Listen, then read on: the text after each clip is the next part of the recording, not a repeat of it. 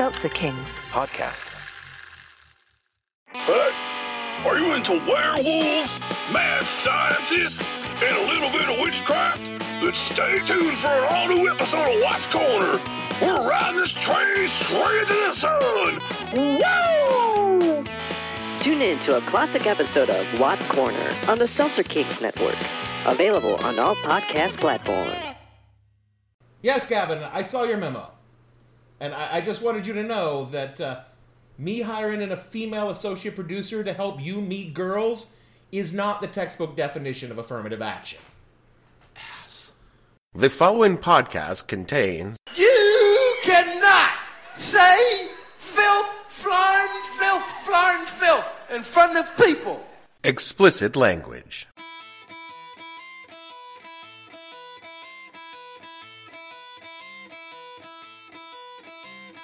Hello, and welcome to the podcast that asks a simple question. When you made General So your ambassador to China, what the hell were you thinking? I'm your host, Dave Bledsoe, and this is a Friday, August 11th, 2017. I'm the very model of a major modern general edition of the show, where we talk about the soft military coup that's taken over the government, and why that was a really good idea. Stay tuned. The What the Hell Were You Thinking podcast is brought to you by General Amos T. Halftrack, political consulting. Are you uh, seeking to understand the complex and demanding world of international affairs? General Amos T. Halftrack brings decades of leadership and experience to your political team. Whether on the golf course or the officers club, General Halftrack knows his way around the issues and around a desk, if you know what we're saying. It's his way of dealing with uh, sexual harassment complaints. No issue is too big or too small for General Halftrack. From Vietnam to the Soviet Unions to the Falkland War that just happened, Amos knows the world. Call now and get a free analysis of President Reagan's Strategic Defense Initiative. And if you want to talk about your oath of office, I'm here to tell you face to face, President Lyman, that you violated that oath when you stripped this country of its muscles, when you deliberately played upon the fear and fatigue of the people and told them they could remove that fear by the stroke of a pen. And then when this nation rejected you, lost its faith in you, and began militantly to oppose you, you violated that oath by simply not resigning from office and turning this country over to someone who could represent the people of the United States. And that would be General James Mattoon Scott, wouldn't it? I don't know whether to laugh at that kind of megalomania or simply cry. James Mattoon Scott, as you put it, hasn't the slightest interest in his own glorification. But he does have an abiding concern about the survival of this country. Then, by God, run for office. You have such a fervent, passionate, evangelical affection for your country. Why in the name of God don't you have any faith in the system of government you're so hell-bent to protect? You say I've duped the people, General. I built them. I've misled them. I've stripped them naked and made them defenseless. You accuse me of having lost their faith, deliberately and criminally shut my ears to the national voice. I do. Well, where the hell have you heard that voice, General? In freight elevators? In dark alleys? In secret places in the dead of night? How did that voice seep into a locked room full of conspirators? That's not where you hear the voice of the people, General, not in this republic. You want to defend the United States of America, then defend it with the tools it supplies you with, its Constitution. You ask for a mandate, General, from a ballot box. You don't steal it after midnight, when the country has its back turned. It's August, the dog days of summer. Traditionally, a time when the government gets the fuck out of Washington, D.C. for one very simple reason D.C. during the best part of summer is a sweaty asshole. During August, it's the sweaty asshole of a morbidly obese person who needs that stick to scrub out their taint, and they've lost their stick. Can't get that image out of my mind. Yeah, think about the smell. I lived in DC for six years. I'm still sweating, and I've been gone for 13.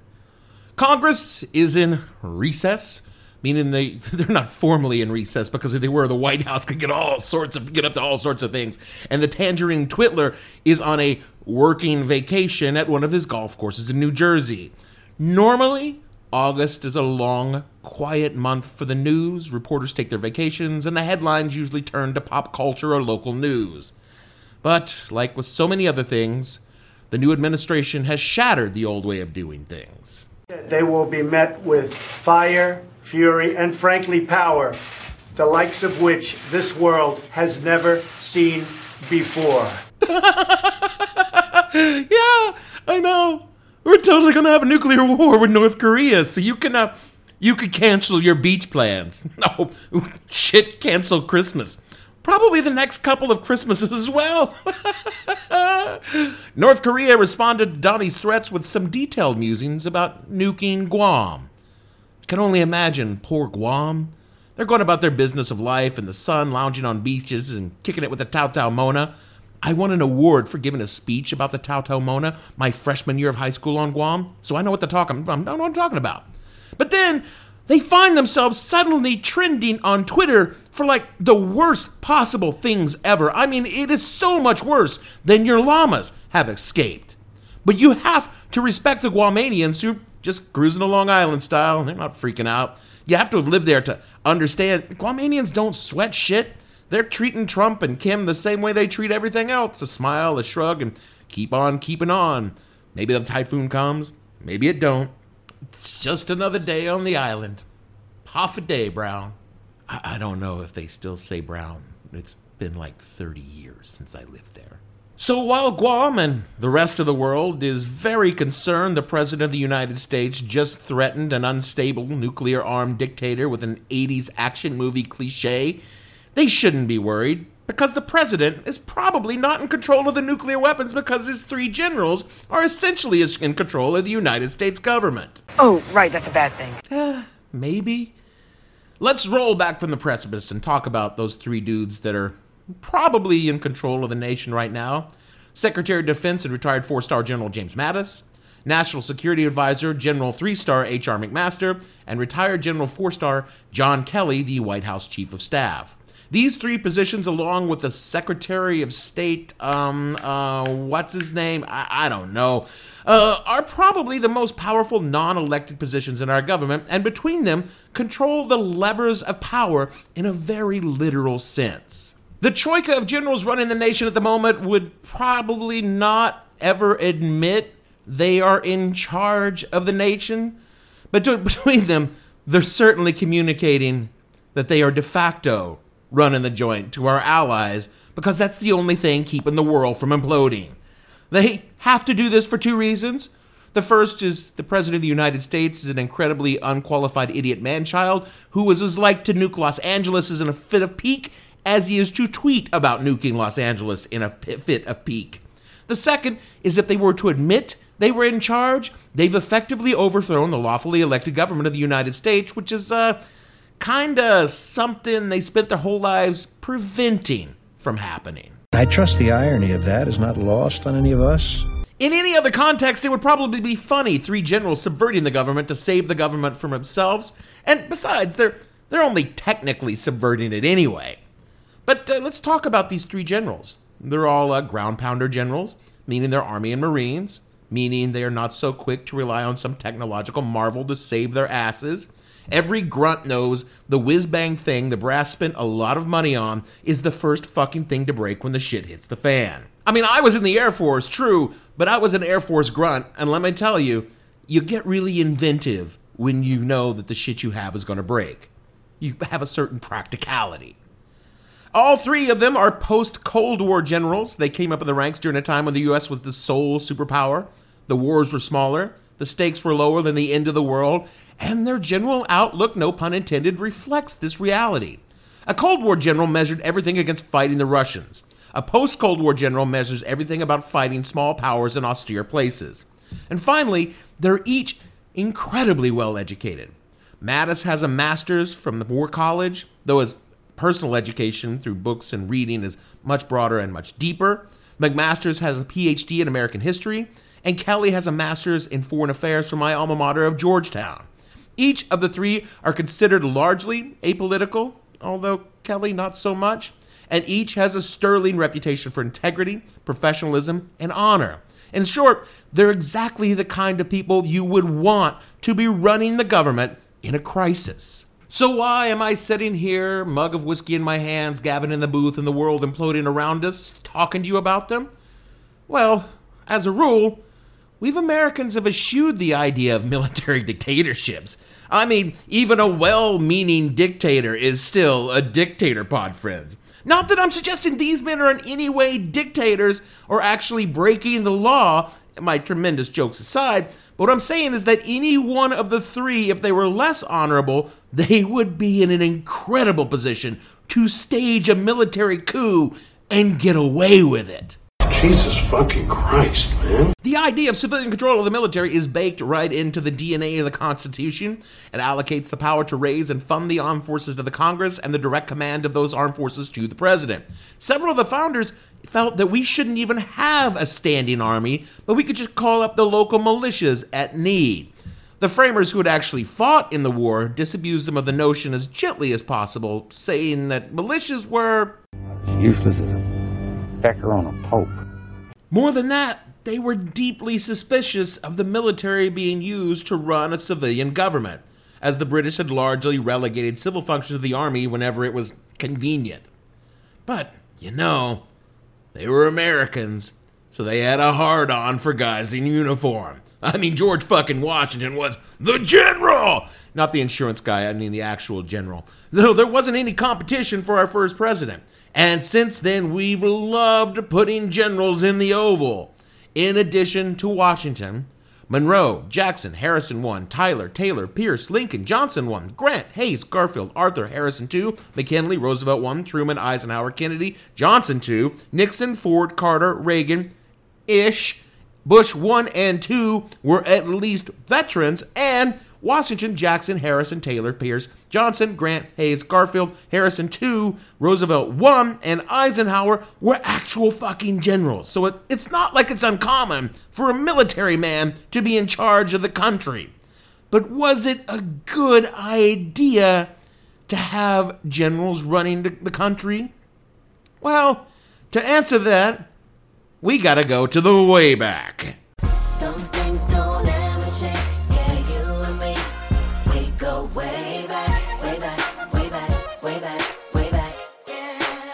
The What the Hell Were You Thinking podcast way back this week is sponsored by Harry's Razors. When I'm a Civil War general, I know that my facial hair defines me. That's why I use a Harry's razor. Harry's razors are German made and guaranteed to produce the most comfortable and smooth shave you've ever tried. Harry's isn't actually sponsoring the show this week. I'm just pitching the show to a network and I want to show that I can I can put ads in the show. All right, back to the real show. October of 1962, and the world was on the brink of World War III. I'm not being hyperbolic, I mean, fingers were literally hovering above the metaphorical red buttons on both sides of the Cold War because a small island 90 miles off the coast of Florida, which five years prior was best known for mobster owned casinos and Cuba Libres, which are actually just rum and cokes. Guarding the rum and coke issue couldn't be more confused. Now, most folks think the showdown was between the United States and the Soviet Union, them being the ones with the missiles pointed at each other. But the scariest monsters that Halloween season were the generals advising President Kennedy. Jack Kennedy was not a military mastermind. For all he'd served bravely, even honorably, and wounded in combat during World War II. By all standards, he should never have worn a fucking uniform in the first place. He was medically disqualified from the service due to a bad back. But Papa Joe Kennedy knew that a political career needed the checkmark of serving in a war if there was one, and bought Jack's commission in the Navy. That crass act of political hackery probably saved the world because it gave JFK a rather jaded view of the top brass of the military. He came out of his service with the view that the generals seemed to want to kill people, and a lot of the times the, the people they wanted to kill wore the same uniform they did. After the Bay of Pigs, Kennedy's respect for the Pentagon was uh, not good. He referred to them as those sons of bitches with all the fruit salad, referring to the rows of medals that they wore on their chest. Needless to say, the military was not particularly impressed by Jack Kennedy either. The top brass of the Pentagon regarded JFK as a millionaire playboy who played soldier for a few weeks, but with no understanding of the modern theater of war. Modern theater of war, by the way, was code name for nuclear war.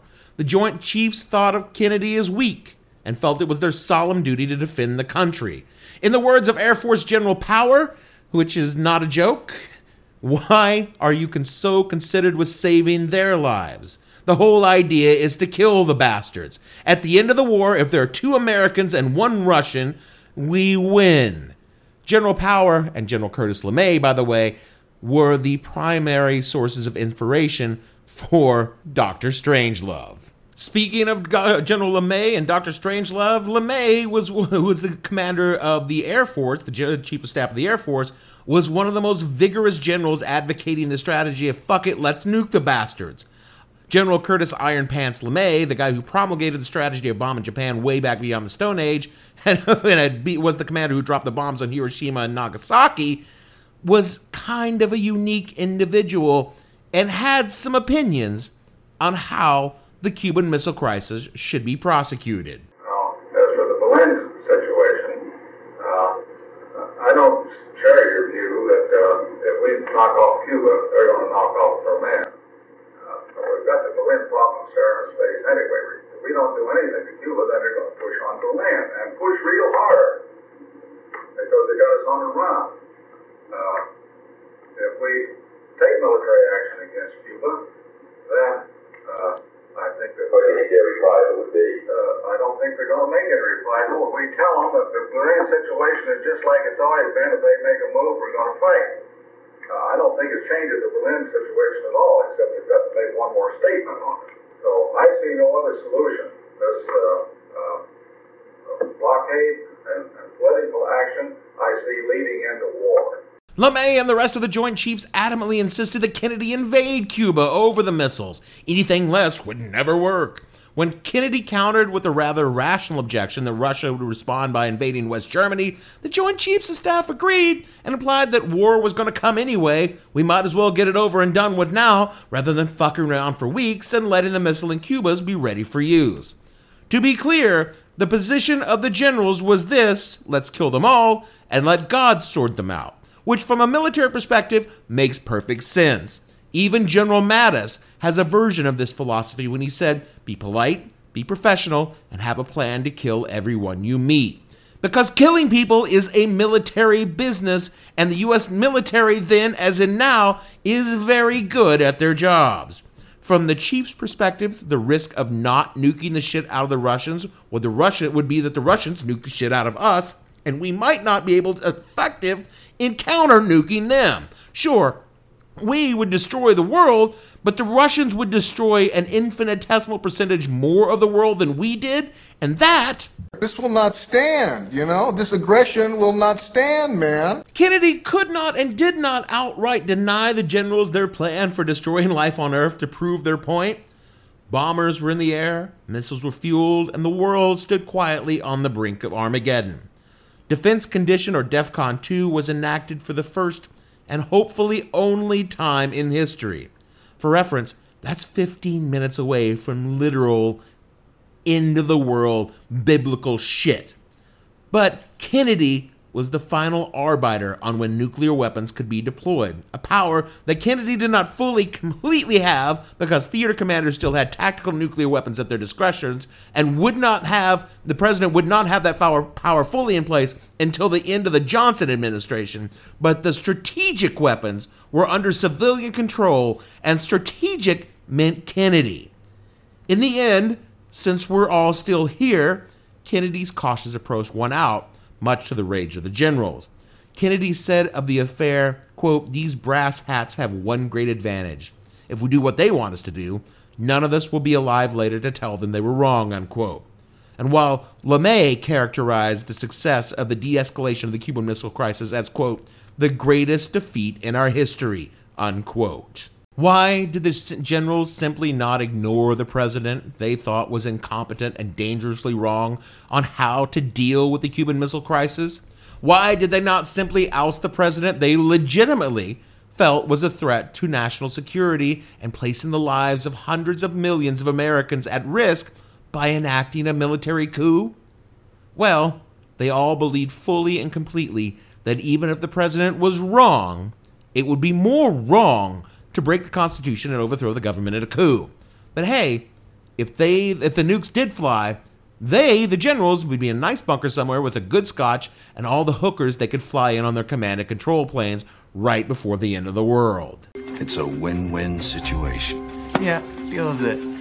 As I said before, any one of the three generals that we're talking about now, Mattis, McMaster, and Kelly, could stage a coup as easy as me downing a shot of Jameson's. Oh, sure, there'd be some grumbling from the far left and far right, but most of us would be relieved to see any one of these three in charge. Fuck, some of us who remain, nameless actually have a chart showing how many people would have to die to make Mattis president. Some of us, who remain nameless, chant it like Arya's list. Mike Pence, Paul Ryan, Orrin Hatch, Rex Tillerson, The Hound. Coups don't happen because strong, competent leaders are in power. They happen when weak, stupid, and fearful people are in power. The weak surround themselves with strong people because they believe the strong people will keep outsiders from noticing every time they tweet to demonstrate their fear and ignorance. In a system without strong constitutional checks on power, you know, when like a single party is in control of the government and refuses to enforce laws and norms on the executive because it's politically convenient to have a weak, stupid member of their party in place, no matter how corrupt or damaging it is to the country. You know, that kind of thing. If that were to happen, if a person with real power, the respect of the military, and, and, and the will to use it could easily end two and a half centuries of democracy, and we as Americans would probably thank them for it. Do I think Mattis, McMaster, and Kelly would do this or have the desire to do this? I do not. I'm thankful they're there because they represent the best of our modern military. Educated, competent leaders who believe in the rule of law and doing what's best for the nation. But they are only men and at the whim of a petty child who will exhaust them out of office at best or fire them on a whim at worst. Do the men who come after them and come on, it will be men, let's be real, measure up to these three? I don't see how they could. Do I trust the Senate to vet future candidates properly in the middle of all this other shit that's going on? I think not. And even the best generals are still steeped in what it means to be in the military, and that is obedience. General Kelly was ruthlessly efficient in DHS, rounding up immigrants for deportation, implementing the travel ban despite a chaotic man child rollout. Of the three, Kelly's the most dangerous because he believes in some of the shit that Trump has sold. He's a thorough professional and an arch conservative. He's the one that scares the shit out of me about having real power in the White House because he's the one that has real power in the White House. You don't need a coup when you're quietly in charge of everything. Just ask Alexander Haig about that, who was almost the way back this week. And even do I even need to mention General Flynn, who is in the center of the Russian controversy. The military is one institution in this country that for some reason people trust and approve of. Not sure exactly why. It's filled with the exact same people as all the other institutions. It's only skewed a little wider, a little poorer, a little younger than all the other government agencies. I guess it must be some sort of post Vietnam guilt syndrome. But I was in the military at the same time that these generals were starting their careers. They would have been my immediate supervisors, except, you know, I was smart and I was in the Air Force. And I tell you, the officers that I served with then were just people, not superheroes. Some were really good, some were really bad, most were just adequate, and that was fine. But the ones that seemed to be rising fastest, the ones on the track to get their stars, shared one quality ambition over decency. They were going to step on whomever needed shoe prints on their head to get to where they wanted to be. And I would be willing to bet that our three generals left some boots prints on the scalps of other good and decent people along their way to the top. And again, I consider these the good guys. And the problem is, the doors opened by their presence and actions done in good faith may remain open to whatever asshole history lets in behind them. Maybe not now, maybe not ever, but maybe in a couple of years. Who knows who the fuck will be standing next to President Mark Zuckerberg when the balloon goes up in 10 years? It's why we put the rules there in the first place to keep the bad people out, along with the good people that maybe could let the bad people in. The problem is, of course, what do you do when the bad people that you wanted to keep out by the rules of the first place were let in legally. And now they're in charge. The American system of government is designed to give and flex with the power dynamics acting upon it. Strong presidents often have weak Congresses and vice versa. But when you have a weak president and a weak Congress, the vacuum is filled by something, someone, and right now, this being filled by the military. And that should scare everyone on both sides of the aisle. We're fortunate to have a professional volunteer military steeped in a historical sense of duty to the Constitution. It's why we swear to uphold and defend the Constitution when we enlist and not the president. They are bound by their oaths, which military members take very seriously, or at least the good ones do. Shit, I still fell bound by mine, and I'm an old fat drunk with a podcast.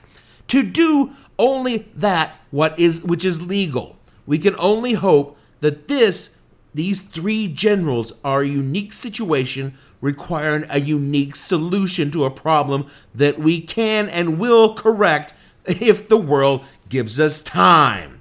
Because the future might not be so fortunate as to have good generals. They could just as easily have General LeMay and General Power.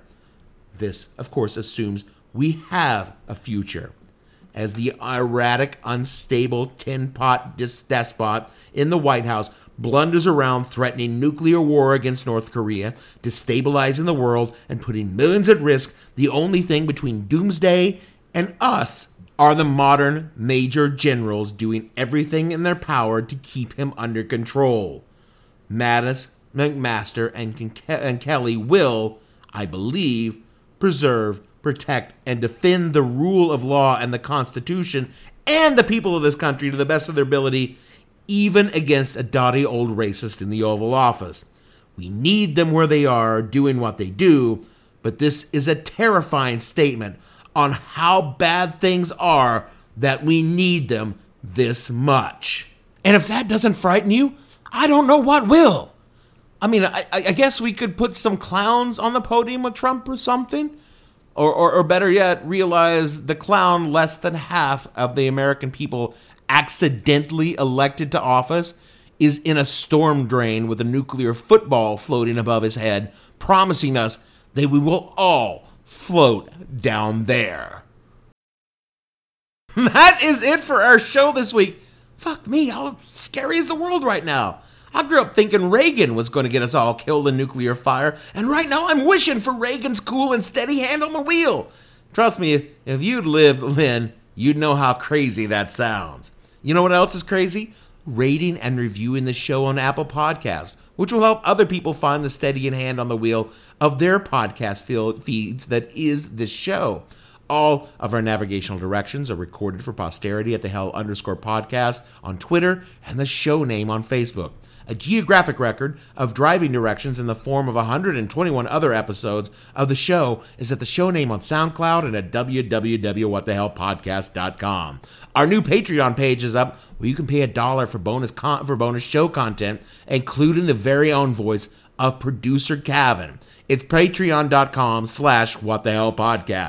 For me, Air Marshal Dave Bledsoe, Lieutenant Junior Grade Producer Gavin, and all the other fictional privates on this show, we want to say we are the very model of a modern Major General. And we will see you all next week. I am the very model of a crass, bombastic narcissist, well loved by ladies even though decisively misogynist. Politically, I love to get progressives' panties in a twist. Opponents feel like they've received a probe from a proctologist. I'm very well acquainted too with matters hypocritical. I only say what suits my goals, financial or political. Addressing crowds, my favorite topic is the wonder that is me. I hypnotize adoring throngs by spouting pure hyperbole. I'm very good at blowing smoke and clouding simple reasoning. I've learned that raging racism's an efficacious seasoning. My sycophantic followers would rather hate than think a bit of how ideas I propose are baseless economic shit.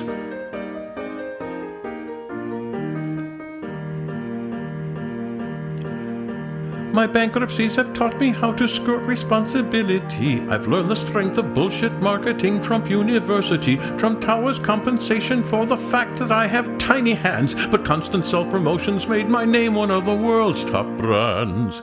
I promise voters anything despite irrationality, projecting my assertive psychopathic personality. The crowds can't get enough of my verbose theatricality, despite my glaring ignorance of constitutionality.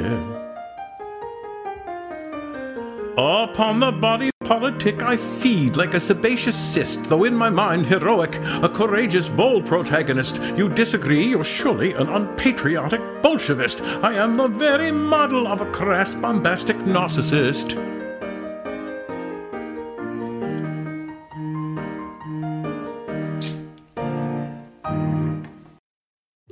Seltzer Kings. Podcasts.